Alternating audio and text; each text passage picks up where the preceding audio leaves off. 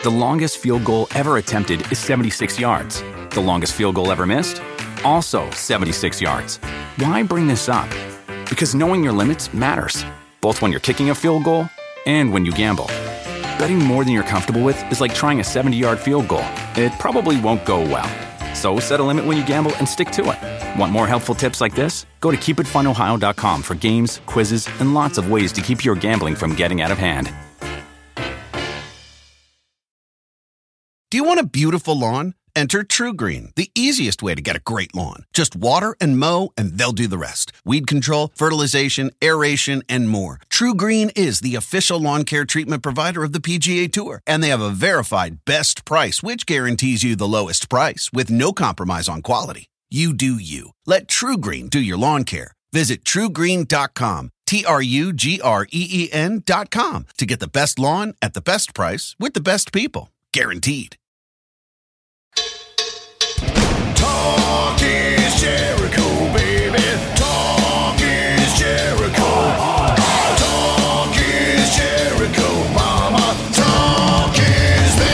It's honestly crazy to me after being in the business as long as I have and the business as long as Chris Hero has that we never really crossed paths too much. Obviously in AEW once or twice and maybe at some point in WWE, maybe, but it's been pretty rare that you and I have ever been in the same area together. Yeah, I think uh, we saw each other backstage at a Royal Rumble. Okay. And there was a fan getting kicked out. A fan had worked his way all the way into the inner area of the locker room. And I remember us chatting, and then all of a sudden we're like, "Get this guy out of here! What? You, what's he doing?" You know. and then very briefly, I went up to Jacksonville to kind of meet with people and kind of hang out. Right. And, you know, this is mid-pandemic, so I hadn't seen people in a while, and I caught you on my way through, uh, like the hotel bar. And, but now you actually are working for AEW Mhm. as a, a producer, backstage a guru. Uh, kind of tell us how, how that happened because you mentioned we saw you at the pandemic. I do remember that now, but it seems like it's probably been about I don't know six months or so since you started in AEW. Kind of how did that all come to pass? Yeah, it actually has been just going on six months right now. I started at the very first collision. Let's see, just my background with producing slash coaching. When I came back to the Indies, got I, got I got let go during the pandemic. You know, I didn't wrestle right away. Obviously, I just recently wrestled for the first time in three and a half years. But working, doing seminars and working with some of these independent groups, I thought, man, they could really benefit from just a little bit of producing, a light bit of producing, and then some show to show development for for a lot of the young guys and girls. Mm. And my first foray was working uh, for Ring of Honor at like the last six months of the most recent iteration of Ring of Honor. And then that kind of parlayed when when they went on hiatus and they got sold. Uh, there was a group in Pittsburgh called IWC, and then they kind of gave me the reins to format the shows, just kind of give input here and there, and then just be really hands on with talent. Uh, and then that was last year, and then that worked its way into me working with this group in San Francisco called West Coast Pro. And I just, again, formatting the shows, but this time I'm going to the schools. I'm just super, super hands on. And every step of the way, I'm just learning a little bit more and, and trying to work with people a little bit differently here or there. And along this process, I got a message from uh, an old buddy of mine, Sonjay Dutt. Hmm. Uh, he told me about Collision, asked if I was interested in coming and you know seeing seeing how things work and seeing if I can be a hand. And uh, yeah, so we're like, all right, let's look at these five dates. Let's let's try these five dates and see how it goes, and then we go from there. And the five dates went really well, and here we are, f- uh, five six months later, and I'm doing shows every every weekend. So let me ask you this, and we'll talk about your your illustrious career in a bit. But what what is it for you being a, a producer and a coach?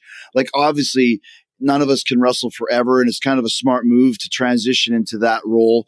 How do you like it? How have you taken to it? And kind of what are some of the things that you notice that kids these days really need that you can help them with? Yeah, uh, I really do like it.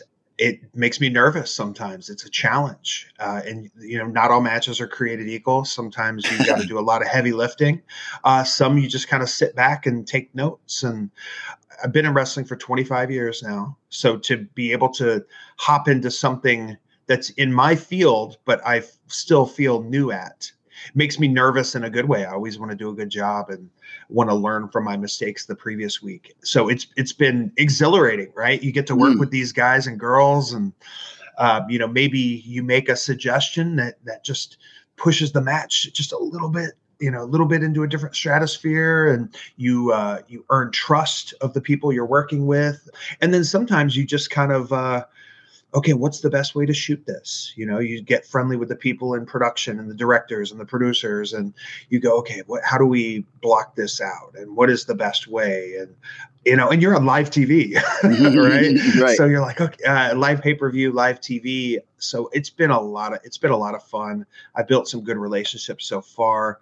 I've gotten to do a, uh, be a part of a lot of stuff that i'm that i'm proud of even though it's just one fingerprint on there but just being a part of the whole process has, has just been a blast and i love it Is it ever kind of a, a frustrating, like not in a angry way, but if you see a match and you had something all planned out and ready to go and it's not executed the way you thought in your brain or it doesn't go the way you want, is that kind of frustrating sometimes? Yeah, it can be. It can be because we always see things in a certain way in our mind. Mhm. It can be myself, my opponent, the producer, the booker. You know, we all have different visions, and it's really hard to convey exactly what you want. That's why rehearsals can be so important sometimes Mhm. because there are sometimes when um, you know not necessarily AEW but before where like I explain like hey this is going to happen and this guy's going to come out and you're going to go here and then it just does not come out that way I'm more inclined now to just kind of take it on the chin and be like damn we should have rehearsed that. I should have Mm. explained better because no one wants to go out there and not do a good job. Everybody wants to do the best they can but everybody's on we're all on different levels different stages uh, and we all have so much going on in our brains. So it can be frustrating. Sometimes i'm just frustrated with myself for not figuring out a, a way to convey things because as a coach as a teacher you can't coach or teach everybody the same way Mhm. there are just you know some people that need uh, you need to be a little more aggressive with and some people you just need to let them relax and do their thing so i'm learning that as well That's a great point. I mean, you, you can't coach everyone the same way, just like you can't wrestle everyone the same way. And that's part of being a good worker is being able to adapt to other people's styles and kind of making them look the best they can in the way that they can do it. So is that something that you have to kind of figure out mentally? Like, oh my gosh, this person needs to feel it more and I have to explain everything more. This guy gets it. I can just kind of lay back. Yeah, I can look at things under a magnifying glass, and it's like a gift and a curse because sometimes I can't turn my brain off, and that makes it hard to enjoy things sometimes because you're like, ah, this and that and whatever, right? I will say though, at the end of the day, a lot of the times it doesn't matter. It just doesn't matter because, you know, maybe it could have been 1% better, and that's what we should strive for, but sometimes good enough is good enough Right. like say if I have a Ring of Honor match and I have two two younger guys that are asking me, you know, for feedback before and after, and they, you know, I, I'm kind of building a relationship with them. I could sit and watch their 10 minute match and spend an hour pausing, rewinding, going back and forth. You know, it's a bit laborious. It's it's a bit much. Um, so I only do that with people that I know super super well. Uh, because you don't want to overwhelm people, you don't want to inundate them with too much information. So sometimes I'll just take like, okay, if I noticed, if I took notes and I noted maybe five or six things, what are the two things that are most vital? Or what are the things that I can most easily convey to them about, you know, not telegraphing you're taking you're taking the buckle and you're going to put a boot up, right? But you don't want to telegraph to the audience that you're going to put a boot up. You don't want to tell them the end of the story before it happens.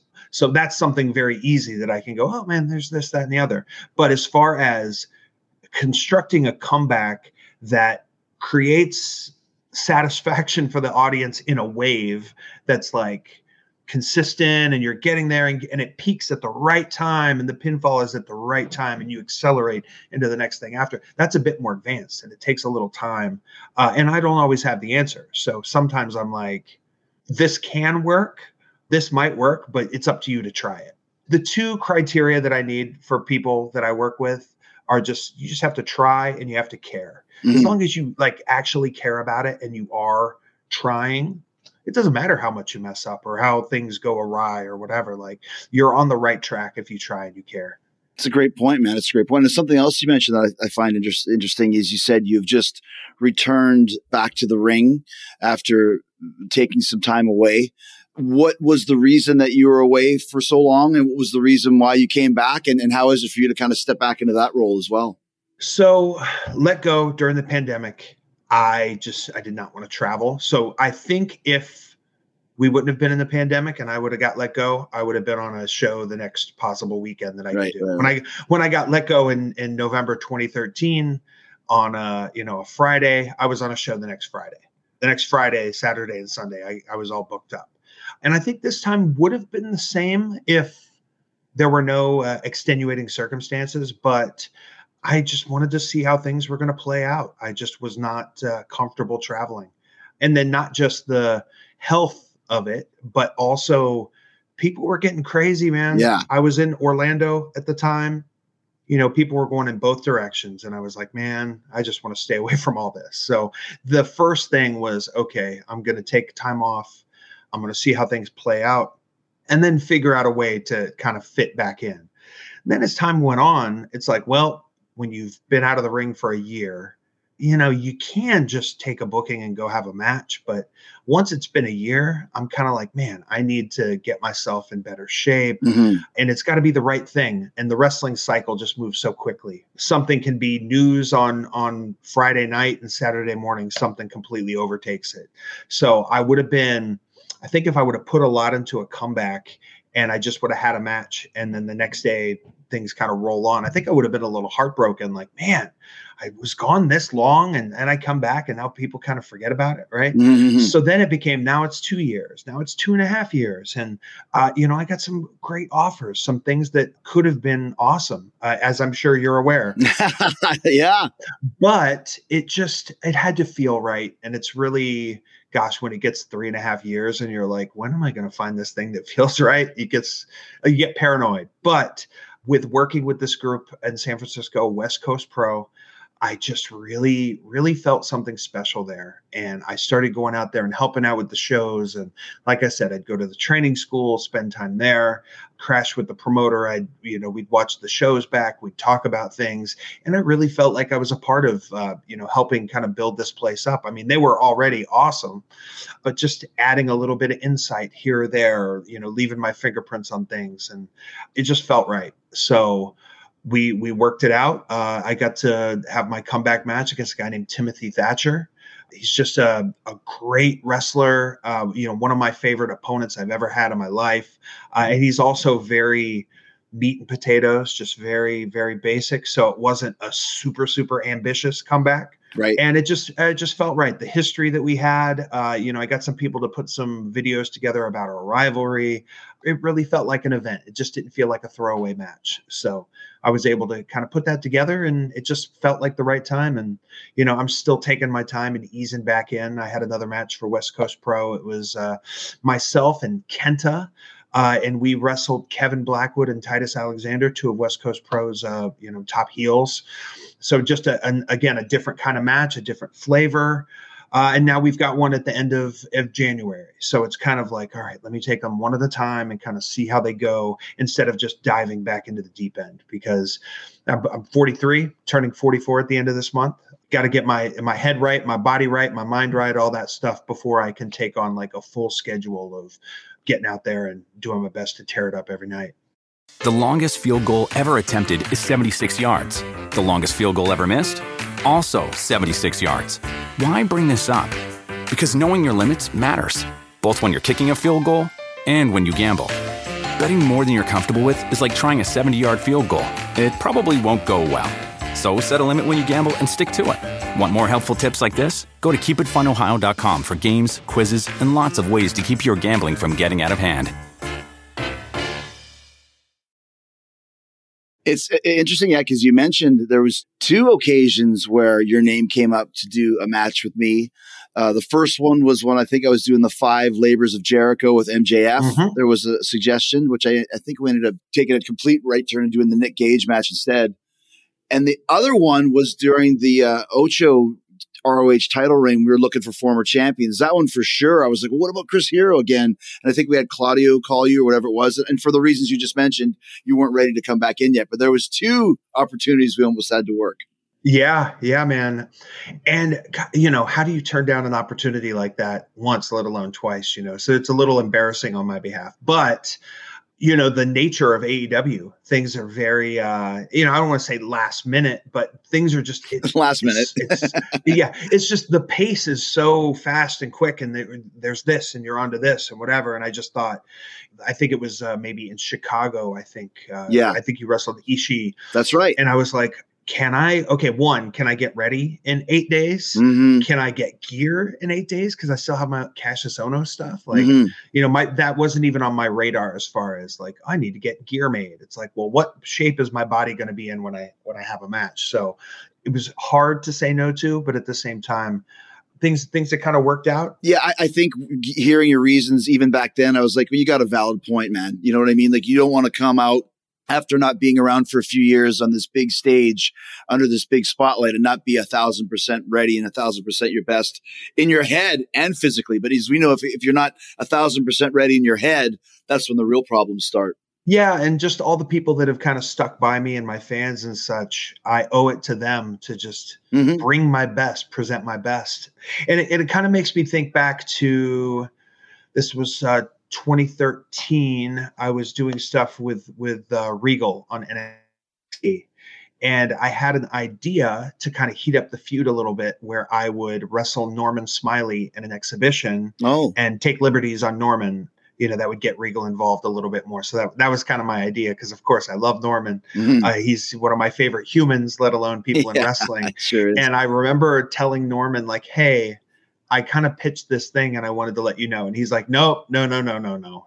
It, we, we would see him in training every day doing all these techniques. And he's great. You know, he's great. You know, you could do two, three minutes, whatever. But it wasn't, could he do three minutes? It's would he feel comfortable doing that? No, especially Norman. Norman was a, you know, such a like a bodybuilder guy. He always took great care of himself and was the aesthetic era, the pumping iron era of pro wrestling, is Norman Smiley, right? right. So I I completely get why he didn't want to do a thing. I, it would have been cool, but just getting to share the ring with him behind closed doors is is enough. So Yeah, and like you said, it's a great idea. Norman's just the best guy. But I, I forgot that you were in NXT back in 2012. So kind of tell. I want to hear about your two stints in NXT.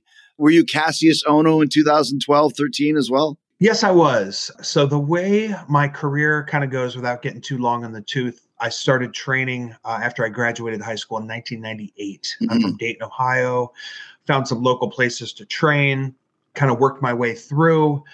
Ended up at Ring of Honor. Uh, and then I had two different runs with Claudio as a tag team Mhm. partner. And then the run that we had 2010, 2011, that led to us getting a tryout, which led to us getting signed. Gotcha. And this was, of course, the Kings of Wrestling, Yes. one of the great tag teams in Ring Ring of Honor history for sure. Yeah, the the Kings of Wrestling, and we really, you know, our first run was fun, but the second one was where we really put things together. We had matches with the Briscoes, matches with Haas and Benjamin.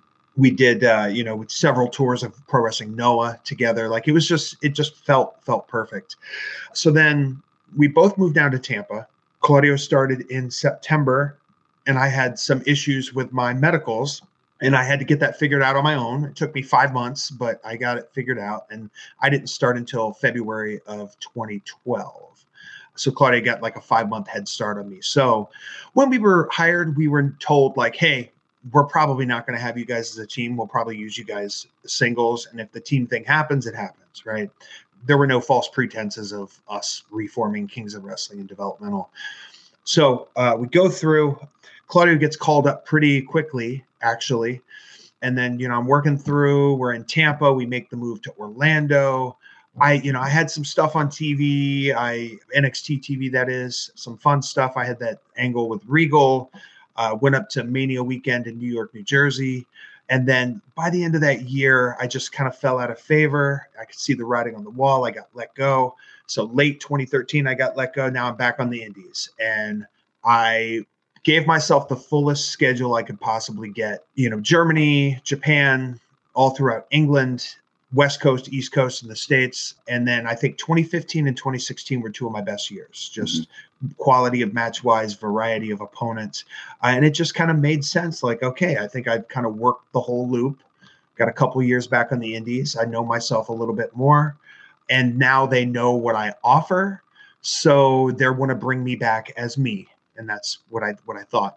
So I go, okay, let's I, I already I still live in Orlando. I don't have to move. Let's give this a shot. And it was really the post um, Kevin Owens, Finn Balor era. Like, you know, they had Nakamura, mm-hmm. they had Bobby Roode. It just seemed like, oh, okay, I could see myself fitting in with this. Boom. I'd fight, fit in nicely. These are guys that I know, have traveled with, have had matches with. And then I, I started back in January of 2017 uh, and then I didn't know until I was going out to, you know, make an appearance for the live crowd that I was going to be Kassius Ohno again. I thought I would be Chris Hero. and they're like, nope, you're Kassius Ohno. I was like, well, shit. Let, us jump in there. Why, why were you Kassius Ohno in the first place? I wanted the initials KO ah. uh, because I wanted some kind of a subtle, like, because I was the knockout artist. I would use these rolling elbows that would come out of nowhere and catch people. I, I wanted that kind of be my thing. Uh, so I was like, oh, if I kind of had like an understated name, like Chris Hero is like the most plain pro wrestling name ever, right? It's just, it's Chris Hero. The only one that's more plain is Chris Star with two R's yeah, yeah. So I had to go in a complete different direction, and I wanted the initials KO. So I played with a bunch, and uh, we had Dusty Rhodes at the time, and Dusty was uh, a fan of Muhammad Ali, so he got the whole Cassius thing. Uh, the Ohno part came from uh, Apolo Ohno, the Olympian, the speed skater. Yeah, speed skater. So I thought like, well, it's it's a very silly name, but at the same time, it's pro wrestling, and you can chant it, and you can have different connotations. A good oh no, a bad oh no, right? So I was like, all right, I think it's gimmicky enough and far enough away from Chris Hero that it, that it could kind of work.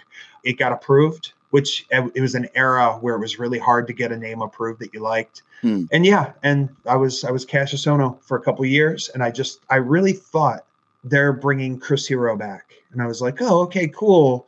And it's, you know, we've got Shinsuke Nakamura, that's his name. Mm-hmm. You know, we, we, got a couple people that came in, Tommaso, Johnny Gargano, those guys. I'm Roderick Strong. I'm like, oh, okay, cool. I can slide right in. And it's like, nope, you're you're Kassius Ohno again. so, all right, how do how do I make this work? Let me let me do my best. The longest field goal ever attempted is 76 yards. The longest field goal ever missed? Also 76 yards. Why bring this up? Because knowing your limits matters, both when you're kicking a field goal and when you gamble. Betting more than you're comfortable with is like trying a 70 yard field goal. It probably won't go well. So set a limit when you gamble and stick to it. Want more helpful tips like this? Go to keepitfunohio.com for games, quizzes, and lots of ways to keep your gambling from getting out of hand. Why did you get let go the first time, do you feel? I was not coachable.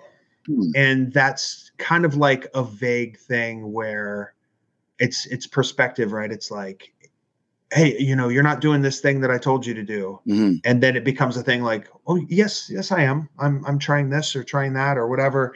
And I just had fallen out of favor. It was uh, not, not the best era of developmental for some people there. There was a lot of like, you know, your heads were kind of getting screwed up. You, you were told to do this on Monday. And then by Friday, it's like, why would you do this? You know, you might get fired. You're like, oh my God what are we doing? Right. And I, I don't know, man. I just um I think I maybe overstepped and thought I had a different kind of rapport with like the staff at the time with a couple of the people. And I thought like, oh, we're kind of on a certain level and, and we were absolutely not.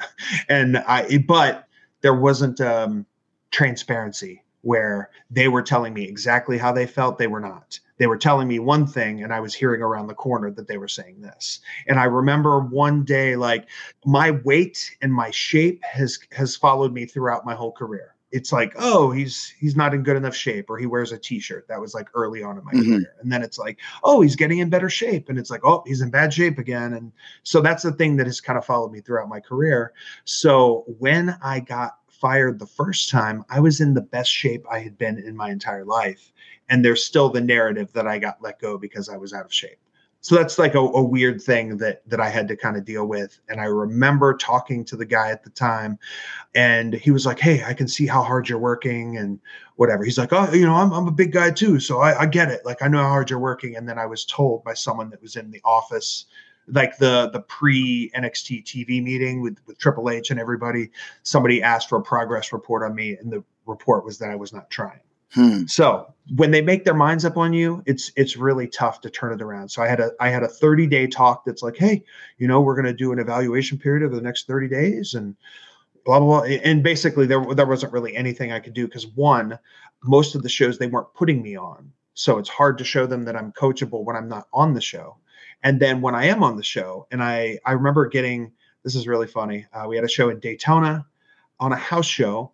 I was squashed in four minutes by Leo Kruger. Leo Kruger ended up doing uh, Adam Rose. Oh yeah, Right? yeah, right, right, right. And then I was like, all right, they want me to get squashed in four minutes. I'm going to make it look as good as possible. I'm going to get absolutely nothing in, whatever. And then the match happened. And then I went to the guy after. And I was like, hey, did you see it? No, no, I didn't get a chance to see it. So Yeah. it's kind of like, well, Yeah. you know, raising the wall. yeah, and I remember we were all we had an all-in day at the performance center, and they were calling uh, guys' names for random matches. So we just have to sit there and, and watch these guys that aren't warmed up or anything go go have matches, and it's like a couple really green guys, it's, it's just tough. It's an awkward position to be in.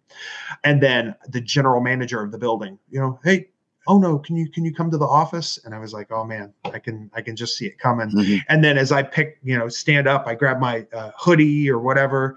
There's people around me that kind of see what's going on, and I was like, "Hey guys, you know, all right, bye." Yeah. yeah, I got uh, I got I got bounced out of there, but the, I did have the 30 days to kind of be like, "Well, I feel like this is going to happen. What are my plans going to be after?" the thing for you is though, like you know, wrestling is is so many different things, and obviously, when you go to WWE, there's a certain aesthetic that they want everybody to have. You're a big guy. I mean, you, you're six three, six four, whatever you are, and you're a big, blocky, big dude. Like if you were in Japan, I would say, you know, you're like you look like your body's like Tenryu, for example, or it's like Kobashi. You're just a big, blocky dude, which sometimes doesn't fit the narrative of what WWE says is a pro wrestler, right? Until it does, Right, exactly. But you have to get the chance. yeah, and you have to get the blessing. Right, exactly, and, and then suddenly Yeah. it's great. You know, Terry Gordy, if he showed up today in WWE, would be labeled the same as you. You know, it's like it made me laugh. they try and send you know, Big Show to OVW to lose hundred pounds. He's a fucking giant, man. Yeah, He's not yeah. going to be two seventy five and ripped. He can't. You know. I could have had a good run as as uh, son of the executioner. Yeah. so you go back the second time. You're thinking you're going to be Chris Hero, but you're you're Ohno again. How was that second run for you in NXT? Because neither time you ever got a chance to come up to the main roster, right? No, I did not. Right. so I I had gone through a rough part of developmental. Anything would have been better than that. The way we were treated and talked to, and not all of us, you know, but just the era of 2012, 2013 developmental. I, you know, anything would have been good. So, like looking back in hindsight, there were just certain things that should have raised flags for me throughout this last stay that I just kind of blew off because I'd already seen it be worse. And, you know, ah, that's fine, whatever Yeah. you know, I, I had a great time. Those travel NXT shows were awesome. We were running these like thousand seat venues all across the country, hot crowds. You get to travel. They took good care of us. Got to build uh, better relationships with some of the coaches, like a like a Norman Smiley or or like a, a Robbie Brookside or or Steve Corino. Like those guys. Mhm. Like I just really enjoyed that. And then also at the end of my tenure, I uh, was a part of NXT UK. So I got to go over there and wrestle the guys like Tyler Bate and Pete Dunne. I was the my and I loved the gimmick because I, I love British wrestling so much. I got to be the American that was trying to teach them how to be British wrestlers because instead of realizing that Super Kick came from Chris Adams, they're copying Shawn Michaels. Right, So right. that you know they're copying strong style, but they don't realize it came from Antonio Inoki. Like that. That kind of that was where the wrestling genius stuff came in for me. Mhm, So I got to have some great matches, uh, some good character stuff. I got to come up with some really fun cutoffs, interesting stuff that uh, you know keeps you entertained when you're just having the same matches over and over. You try to, well, how can I do this a little bit different? And how can somebody that has watched a thousand hours of wrestling pick something out of my match that they haven't seen before. Right. Uh, and then also, I got to spend a ton of time with Johnny Saint. You know, that guy's like my idol. So for you know the legendary Johnny Saint to, to sit next to him and show him contemporaries of his from 1960 France wrestling was really cool, and we, we got to spend some time with Adrian Street was in there. Dave Taylor would be at these tapings too, so just a a great opportunity for me to be able to do that. And then I was on an NXT UK weekend, and then we came back, and then that was when uh, flying back we started seeing people with masks on, and we're like, ooh this maybe should I have a mask? Like what, Yeah, what are right, we doing? right, right. right. And then that's when things kind of shut down. And then I think it was uh, maybe five or six weeks later was when I got the call that I was getting let go. You know, there was kind of nothing going on. I, to be to be honest, I was surprised we didn't get let go sooner because it's like, well, we're just I guess they just want to see how things play out. But I'm surprised I'm making money for for not doing anything. let me let me go back to Johnny Saint. I've been doing Talk is Jericho for over ten years, and I don't think I've ever really discussed Johnny Saint in, in, in too much uh, detail. Yeah. I'll give a little description, and you please take it over for people that don't know. If anybody here loves technical wrestling, Google Johnny Saint, and you will see some of the most incredible uh, reversals and body language holds and just technique that you've ever seen. And everybody who ever tries to copy it sucks. Only Johnny Saint. It's like it's like Negro Casas and the Magistral. Only Negro Casas can do it properly, and only Johnny Saint can wrestle the way that he wrestles. So take over, Chris, and explain what Johnny does so well. So John's style of wrestling, uh, some people call it escapology, right? So it's like you put put him in anything, he can find a way out. So it's about the showmanship of getting out of a hold, not necessarily the catch wrestling technique to neatly take someone over out of a hold. He is just uh, I, I first saw him on a Michinoku Pro tape. That was Dynamite Kid's uh, retirement show at that time, a, a show called These Days Hmm. uh, and he was on the undercard in a rounds match against uh, a young boy at the time named Hoshikawa. And I had never seen. Well, one, you see him, you're like, oh, he's just he's an old man. Ah, You know, you just dismiss him right away because you look at him, you're like, oh, he's an old man. You know, he's not in poor shape, but he just looks like an older, like like he's a fisherman maybe. And then he just does some of these, uh, the way he kind of kips over uh, on one hand, like flips to his feet, the way he maneuvers his way out of holds, and it's it's kind of like hip, hypnotizing, where he will start to move one way, start to move one way, and before you know it, he's already out of the hold and he's got you in a hold. Just seeing that for the first time just blew my mind. And this was in, you know, 1995 was when the match was filmed. So I'm not watching it until like five years later. And then I'm like, where's this guy? What happened to this guy? Where, you know, whatever. So my very first time I was in England, I was in, it was 2003. I'm like bugging everyone. Where, where's Johnny Saint? Where does he? And they're like, oh, he's retired. Uh, he lives with his mom. He drives a truck. And I'm like, wow, this guy drives a truck. Like, we need to get him in wrestling, right? So I bugged and bugged. And act, this is this is kind of funny because rest in peace, Mal Mason is the one that connected me to John. He gave me his like home address and a telephone number, a landline. So I called to have a conversation with Johnny Saint. I was trying to get him booked for America. I was working with this group Chikara at the time, and we wanted to bring Johnny over. Uh, and it was just not financially feasible at that time. Fast forward uh, 2006, I'm over it for Ring of Honor, and I have like a free week. So I'm like, I've got John's number. Let me call him. you know, he's still kind of reclusive. He hasn't done anything in wrestling. It's so weird. It's right. I'm calling this guy that I've never met, and I'd like to grab dinner with him. so and, you know this american guy he's like whatever. He's like meet me you know call me at this time and whatever and whatever. So i'm like all the way in the south of england and i have to go all the way up to north wales. So i like i catch a ride to a train take a train to another train. I get there at like 6 a.m and he wants me to call at noon. So i'm like all right. I call at noon and he's like all right meet meet me at, at this restaurant at, at 5 p.m so i'm like well now i got five more hours to kill. But then john came in and he was a gentleman he told stories uh, and i think he was just really one surprised that i showed up but then also like where's this weirdo american that knows this stuff about my career? And so the following weekend uh, there was a wrestlers reunion in england and he came out to it and uh, people hadn't seen him in years and that kind of like got his wrestling bug going again and next thing you know the next year he starts taking bookings again and then i remember telling a promoter like hey if there's any chance I could wrestle Johnny Saint, like I will work for free. It's no issue whatsoever. And he's like, okay, okay. So I wrestled Johnny Saint, and then uh, at the end of the show, I did not get paid. Um, Of course. Bryce Remsburg from AEW refereed that match. How old was Johnny at the time? He's like 82 now. Uh, so this was in 2008. So he would have been just about 70, just about 70. 67 years old or so. Yeah. Yeah. Too- And then, you know, I got to wrestle Johnny in a rounds match. And then all those years later at NXT UK. So even before NXT UK, WWE brought him to the States for six months. So when I'm at the Really? Performance Center, oh, wow. uh, he had a he had a class at the PC. Hmm.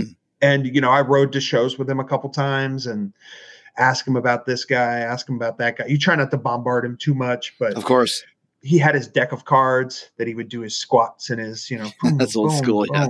And hey, can you get me another deck of cards? Yeah, of course, Jim. let's let's get you another deck of cards. And for people that don't know that, they take, take the deck. This is old school way of training, especially in mm-hmm. England. You take the deck of cards and you throw one on the ground, and you don't know what it is. And if it's a ten, you got to do ten squats. And then you mm-hmm. might be doing it with somebody, and then they get one and they do five, and then you do two. And it seems like, oh, how hard could that be? Try and go with the whole deck of cards to be Oof. blown up after about twenty cards or so. Yeah.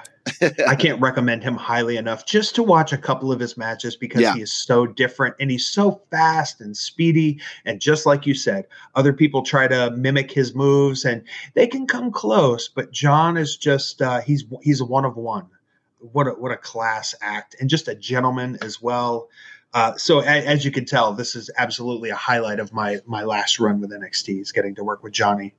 The longest field goal ever attempted is 76 yards. The longest field goal ever missed? Also 76 yards. Why bring this up?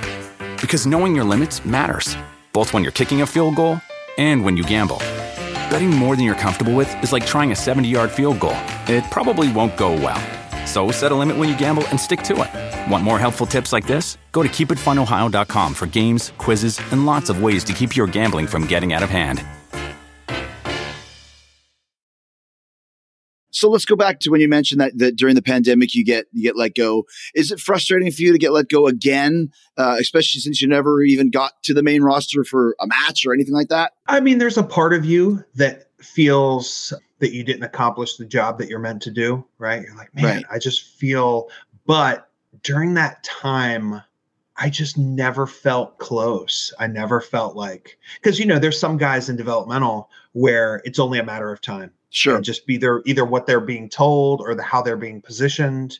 And I was kind of like, from my very first angle back in NXT was Bobby Roode, and it's like he's the champion. You know, I'm not going to win a program against the champion. So I felt like, oh, I think I've kind of hit my ceiling all, already. So, so I never never had a feeling like, oh, as long as I do this, I'm going to get called up to the main roster. It was just a an interesting time where I was getting kind of leased out here and there to do like an independent show. I'd go work for Progress or I'd go work for Booker T's group or or ICW in Scotland. Uh, and it just felt like a different landscape. And I never felt like, not that I felt like I couldn't be on the main roster or, or do great things or come up with a good pitch that would make sense. But at the same time, I just felt like ah, I can kind of see the writing on the wall of what they expect of me by how how I'm featured, how I'm pushed or or not pushed. Or I also an, another thing that was fulfilling there was uh, one of our coaches went down with an injury for a little while, uh, so I took over his class at the Performance Center for a couple months, and I was working with mostly athletes that had never wrestled before, and they had gone through like Brookside's beginners class.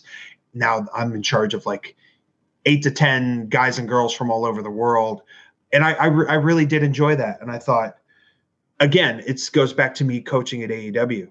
It's a challenge. It's not something that I know like the back of my hand. It's something that I have to actively put more thought into. And it's it's easy after being in wrestling for so long to just kind of go to what you know best and what you're most comfortable with. But when you're like sliding in and out of your comfort zone all the time like that, it just I it just makes me more complete. Mhm. I find different ways to explain things. Uh, I find ways to. eh, That that's another thing when you're working with athletes and non wrestling people.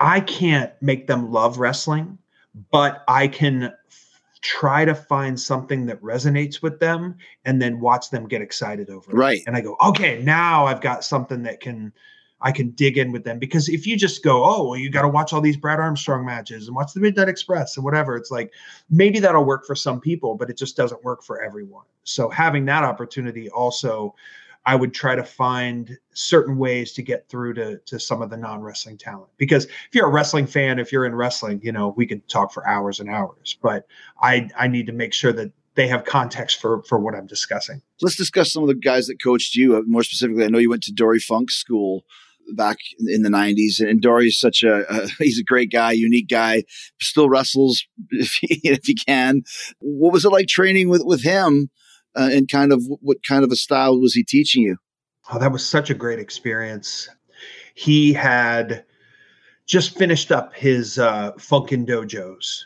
and started kind of branching out and doing doing stuff on his own down in ocala florida i read about it first online and then I would see ads for uh, his camp in like Wow magazine, if you remember that thing. Sure. So I was like, oh man, this is a good chance. He's a guy that was uh, teaching developmental people. I mean, he's Dory Funk Jr. He's a living legend, Hall of Famer, and I thought it was kind of like a, a no lose situation for me to go down there. So I ended up going to Dory's for two different camps. There wasn't like a I was there wasn't like a magic key that I picked up, like, oh, I understand everything now. But just getting to be around him, pick his brain on a thing or two, and then he was in the ring with us. You know, he uh, you'd lock up with him and give him a fireman's carry, or he'd lock up with you, or he'd take you over with an arm drag. That's kind of priceless to to get that opportunity. Sure. And the interesting thing about the camp, uh, I'm going to say there were about 25, 26 of us. I'd say about 10 of the people there had no training whatsoever. so it's like there's people that are, you know, at the end of that very first camp, they promoted a show and they had matches from the camp, right? Right. Some of it's the blind leading the blind, but some of it's like, oh, you're getting in this. Uh, one one of the guys was uh, Rocket Curry, uh, who was the son of Flying Fred Curry, who was the grandson of Bull Curry. So it's like, oh, this guy has like a great lineage. You know, his father and grandfather both worked with with Dory and Dory's father, and then it's like, oh, now there's this kid. Uh, my roommate is this kid, this college football player from Ohio from Zanesville, Ohio. He goes to Muskingum University, and he's my roommate and he's my buddy. And now he's going to go to independent shows with me after this. So it's just the funny dynamic of Right. who you meet, and that's wrestling is so much about networking, about having a conversation with somebody, having a match with someone, and then them popping back up on your peripheral of like oh what about this guy let me let me see what this guy's doing and Mhm. that's so much of my career has just been right place right time you know going on tour with insane clown posse when they started their wrestling tour right? That was a happenstance thing. Uh, going to germany for the first time when i was just 20 years old i didn't even have a passport when i got booked on the show. These things just happen out of persistence and being at the right place at the right time a little bit of luck. Just going to this camp and training with dory opened up so many more doors for me. And then you just have you have his name on your resume you know and some you know some people you know that name really applies and some maybe not so much because Right. you know if you go to my cage match page there's a handful of people that has listed me as training that i, I don't quite know them yeah, yeah. but that doesn't mean they haven't been to one of my seminars or whatever. So when I first started, it was just a ring in a garage with a couple locals because wrestling was so hot in 1998. You could just advertise pro Sure. wrestling and, and 300 people would show up and it was it was just crazy. I look back on the shows that I was on in my first year in wrestling. It's just like, wow, some of these big crowds and we didn't even have a name on the show. We were just locals, right? Just pro wrestling. yeah, yeah. So I did those shows. Eventually, I found my way to Les Thatcher's camp uh, outside of Cincinnati, and then that was like a real culture shock where I was like, "Oh my god, I don't know what I'm doing." Like these Mhm. guys are doing these big, long, complicated spots off of memory, like you know. So that was one, and then I went to Dory's, and then it was you know I started working for Ian Rotten for IWA Mid South, working twice a week for him in front of the same crowds, and this was like the post USWA Louisville area. Uh, so we had like some younger fans, but we also had old territory fans there too. And it really taught us how to keep heat in our matches, taught us how to run angles, keep things fresh because we're working in front of the same people. And then I got my fascination with Johnny Saint, and then that led me to Peachtree City, Georgia, and I trained with Dave Taylor, Finlay, and Regal. you know, I'm like, man, I'm kind of really getting like a a full education. That, that's quite the comedy team between those three guys, for sure. yeah. and when you're a, a nervous, you know, 22 year old, and you're like, man, these guys have some really risque jokes. yeah. Let's quickly talk about uh, another mentor of yours, uh, Tracy Smothers. Mm. Obviously, the, the the late great Tracy Smothers, who I was with in Smoky Mountain Wrestling when I was only 23 years old, and learned a lot from Tracy. When there, a lot of guys there weren't very cool, Tracy was always the coolest. So, kind of talk to us a little bit about your experiences with him. Man, Tracy was just the best, man. He was the best. He was the first guy that I remember seeing on television and sharing a locker room with Mm. that was just so nice and so like he made you feel really good about yourself. He would Right. watch your match and be like, "Hey man, that was good. That was good. You know, you ever think about doing this?" And just in an encouraging way. He was never threatening. Uh, he could be like hot-headed at times, but like never, never to us Yeah. You walk into the locker room and Tracy's there, you know it's going to be a good Hey, man. because he's, hey man, hey man, I hate you, man. Hey, man. you Hey, been?" man. Come on, man. Give me some. Yeah, gosh, just uh, working with him, like because first he would just bring me to the ring with him, like because you know, oh, I want to, I want somebody ringside with me to get a little bit of heat, Oh, okay. and I remember him trying to convince little Guido like that I wasn't going to hurt him, like, oh man, he's good, he's good, trust me, he's, going to hit you with one of his things, but he's good, you know. Yeah. and I'm like, don't, don't, Guido. I, I'll do whatever you want. You know, Yeah. it's okay. But he is somebody like I just so I was on a show with him in Wisconsin in 1999, August 13th, 1999, and that was the first show that I met Jimmy Jacobs. wow. 15 year old Jimmy Jacobs came down from Michigan, came to the ring on a pogo stick. and I remember like he wrestled his brother and the petty 19 year old. I was like, why'd they do a dive? I want to do a dive in my match, you know, you know. But Tracy was the name on that show. I just met him before the show, shook hands, talked, whatever. Uh, and I, you know, I lost my match on the show and I'm selling in the ring. And as I'm walking to the back, Tracy comes out and then just like checks on me and helps me and helps me to the back. And then I'm like, what is, what, what is going on? What did you do this? Right. Uh, so I didn't see Tracy again for maybe two years. And then I walked into an IWA locker room. He was there. And he goes, Hey man, did you ever get paid for that show in Wisconsin? and I'm like, How does one, my hair is different now. How did he even remember who I am? I remember. Yeah, yeah. And no, Tracy, I did not get paid from that show in Wisconsin. hey, man, we're going to start Hey, slow and taper off from there. Classic, man. He, uh, he, he used to call me Superman. Hey, Superman. You know, because I used to wear the Superman shirt. Hey, Superman. He, he had nicknames for For everybody. everybody, yeah. And then just seeing Tracy get a little bit older and just how giving he never let you know he maybe he was personally jaded by some things in the business because you know some people were not good to him. You Yeah. know, he had some people that just did not look after his best interests right?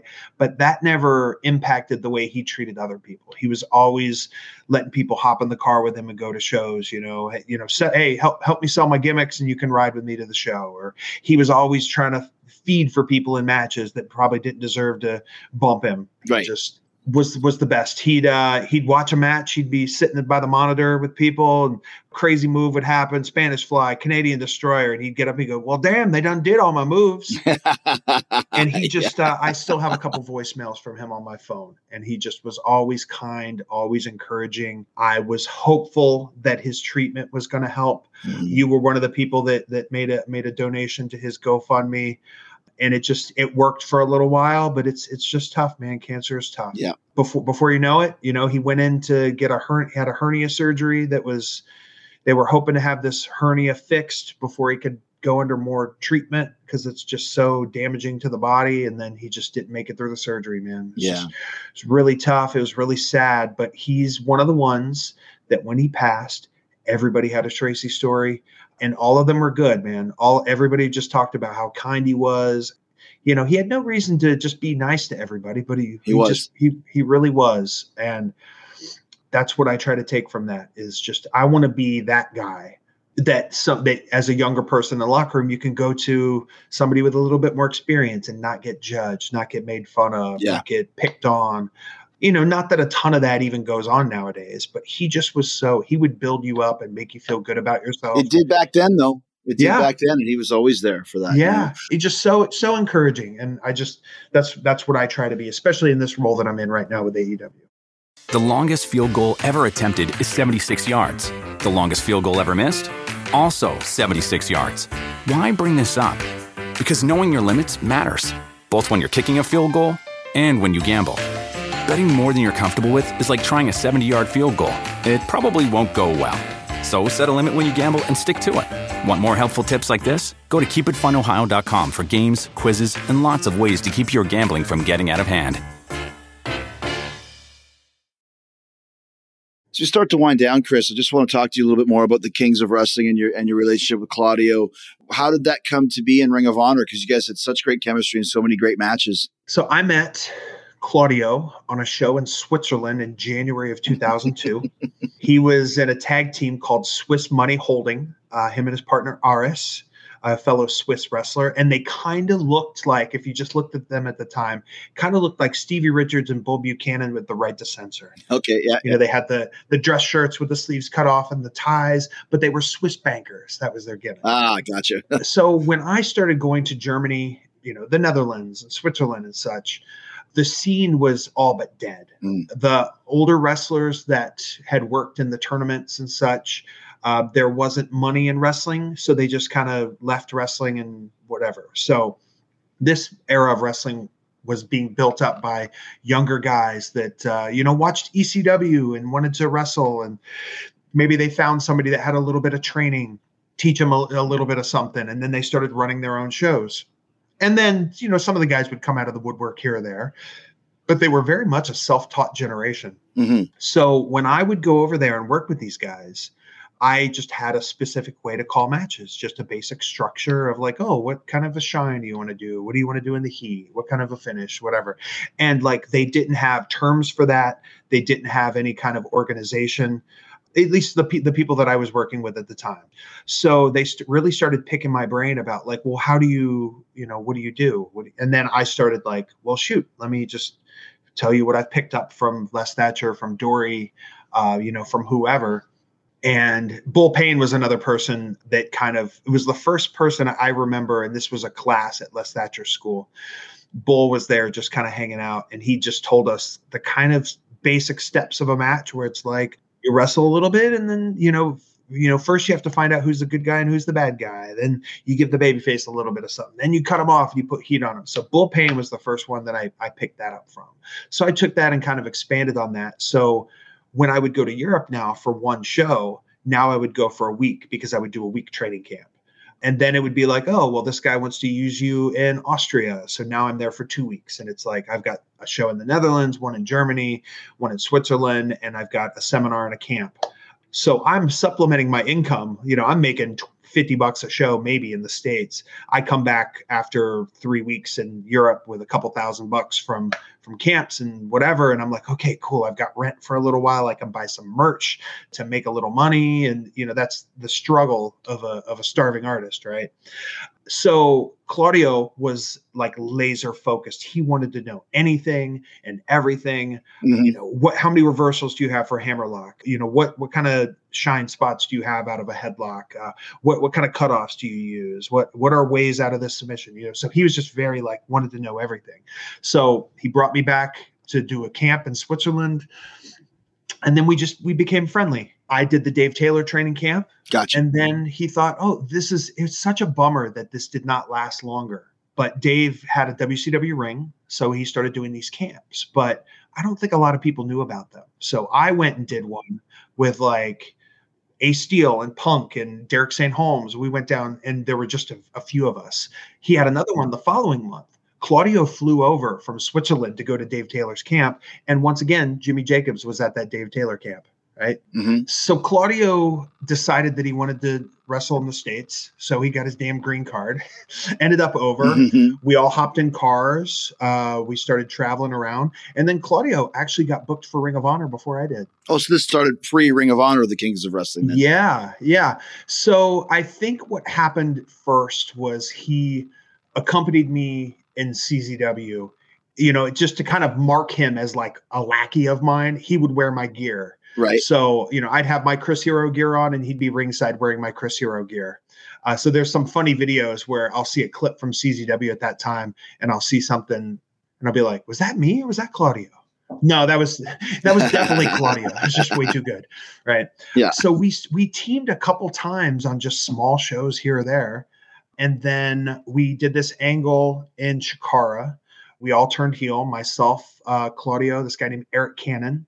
We called ourselves the Kings of Professional Wrestling because you know there's three of us like the three kings that was kind of the idea originally that got shortened to kings of wrestling and it was just claudio and i as a team Right. then we won the tag belts for chikara for czw for ring of honor uh, we held all these belts at the same time. We were going to mexico. We were trying to get into cmll which did not work but we tried. And then claudio got signed to wwe the first time. So then we dropped all the belts. Dropped them all. right, right, we we you know we did like a turn angle. We turned on each other you know whatever. And then his deal got rescinded. And it's like oh now he's back. And now then we had this kind of weird limbo for a little while. You know i went off and did my stuff. He went off and did his stuff. And then we were both in ring of honor and we were both heels and we both lost programs. Like we were in a feud and we lost them both. And then the guys that we put over in the angles left ring of honor but then we combined at the end of the show to take out the briscoes and we reformed our team. And it was like wow it doesn't really matter. We just started this whole new thing and just work you know obviously we go to the briscoes right away and got to got to really work with them we had worked with them before but this was like okay now we're going to wrestle each other 15 20 times Yeah, and that's kind of what I wanted to talk to you about was, you know, like I said, in the last few questions here about the Briscoes yeah and just how amazing they were as a team. And then tell us a little bit of, of your experiences with, with once again, sadly, the late, great Jay Briscoe. got to be my favorite tag team to ever wrestle Wow. both in ring like technique wise but then also just the whole process of hate to give away too much but they are just a pleasure to work with on and off camera. It was you know sometimes to have a good match with somebody to really hunker down and get it all figured out sometimes it's a bit of an arduous process where you're like oh man we got to sit and call this thing and think about this and whatever and just sometimes it's tough and that's not uh, you know that's not good or bad it's just a thing that exists. Yeah. they are always the easiest the most pleasant the coolest. There's never any kind of a weird confrontation. They're just the easiest. Also their degree of like the stuff that they do that looks really nasty that you would watch and be like oh you ain't gonna fucking kick me like that you know?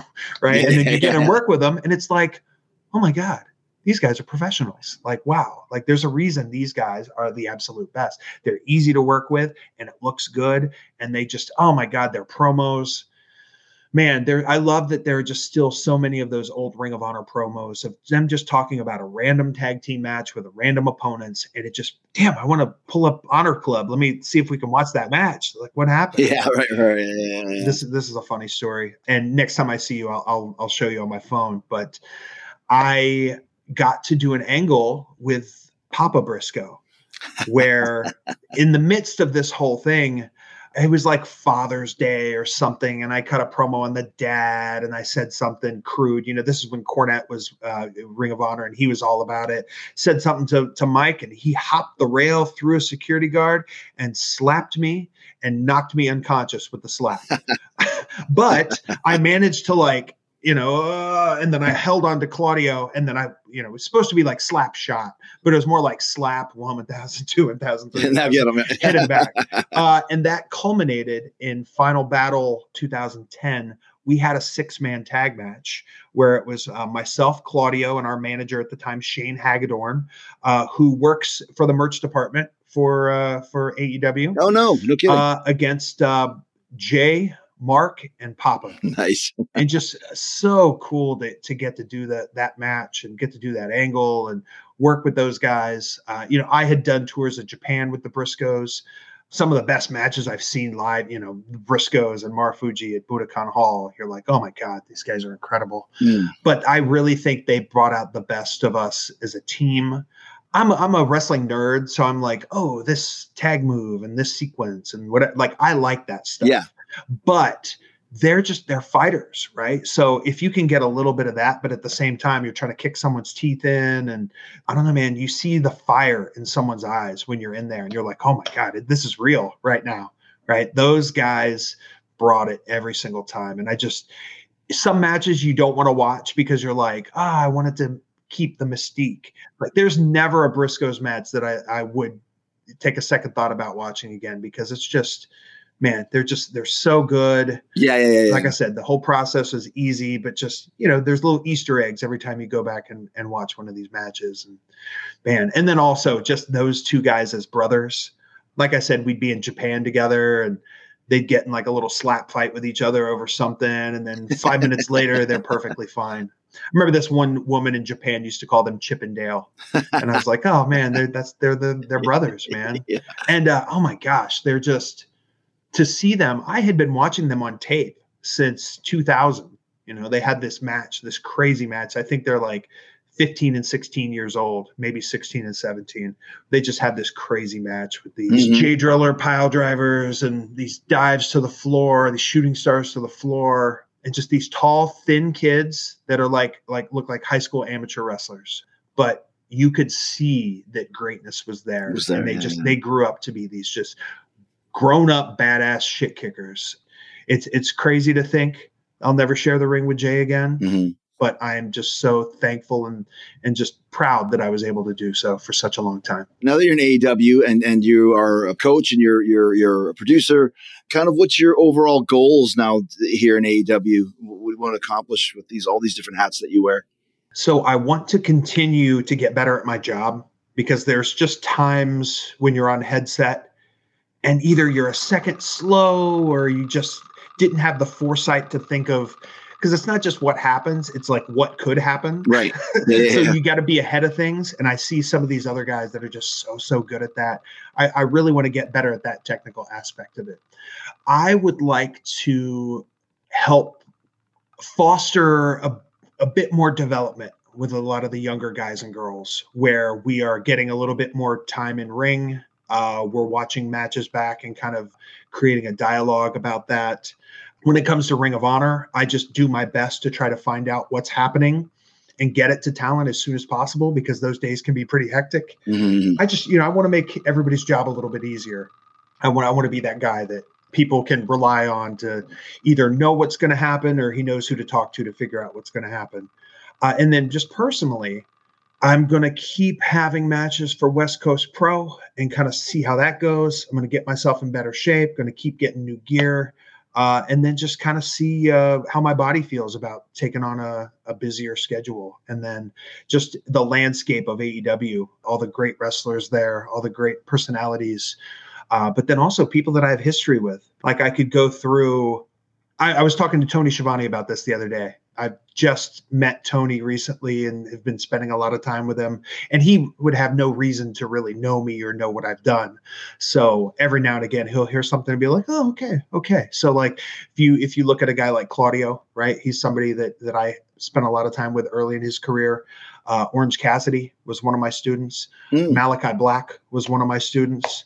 Then you have somebody like Brody King, right? I remember uh, wrestling PWG and roll, you know, rolling outside the ring, and Brody King's sitting there front row. You know, he's somebody that I've known for a long time. There's guys that I know from Japan, guys that I go know from NXT, and then there's people that I just have never had the chance to step in the ring with. Mhm. There's a lot that is interesting to me, but am I up for the challenge? You know, I just got to make sure that I'm not doing it just to have these matches and say that I've had them and get them done and whatever. Like, Right. what can I bring to the table that's different than what other people can do?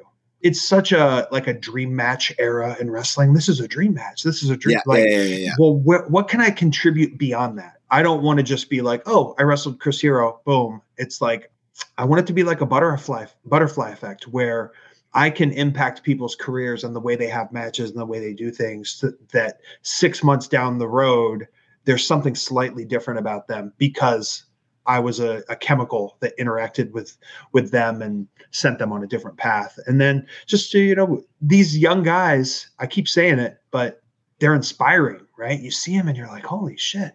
Mhm. Oh, what- you know, how, how am I going to keep up with that? What am I going to do? How do I hold my own? Uh, but then also, you know, what what kind of effect is wrestling me going to have on them? Right. That that kind of stuff excites me, but at the same time, I'm still trying to not not get too far ahead of myself because I want to be in the right state of mind, the right state of body uh, before I get back at it full time. What's your favorite match of all time? Does one stand out for you? Uh, one that comes to mind, um, and I don't know if it's my best match or whatever. I'll I'll, I'll say two. One uh, is with a guy that's currently in WWE. His name's Akira Tozawa. Mhm. I had a match at the Battle of Los Angeles in 2010 with Tozawa. Man, he is just so, so good. That crowd was awesome. It was a tournament match. Um, you know how you have these tournaments with all these great wrestlers, and Yeah. every now and again, one of these just random second round matches just ends up, you know, being the match that kind of steals the show. That that was the one for me. Like that was such a special match. And then from the same tour where Misawa passed away Mm. in Japan, uh, summer 2009. Uh, the first show of that tour was at Korakuen Hall, and I had a singles match with a guy named Go Shiozaki, uh, who's uh, currently back in Pro Wrestling Noah. Right. And I knew Go from his excursions in the United States, staying at Harley's, working Ring of Honor, but then also throughout Europe. At that time, it was very hard to get singles matches for Noah, but I had a singles match with him at, at. You can just tell the reverence that the crowd gives me after the match compared to before. Before, yeah. And it was because the war that I went through with that guy that chopped my damn chest off, for him to be unselfish and you know that that was just really special. And I noticed every time I wrestled a Korakuen after that, the, the crowd was Different a little, vibe, right? little extra hot for me. Yeah. Japan is different. I really struggled to connect with the audience there, but that match really kind of helped that. And it's funny, all those years later, like some people will still bring that up to me. So both very special matches for me. Well, dude, it's great talking to you, and uh, g- glad to get a chance to finally be in the same locker room with you and get to know you a bit. And uh, looking forward to seeing all the great things that you've got coming up. Yeah, thank you so much for having me, man. It's a pleasure, and I'm excited for the future. Cheers, dude. Thanks, man. We'll see you. Uh, we'll see you backstage.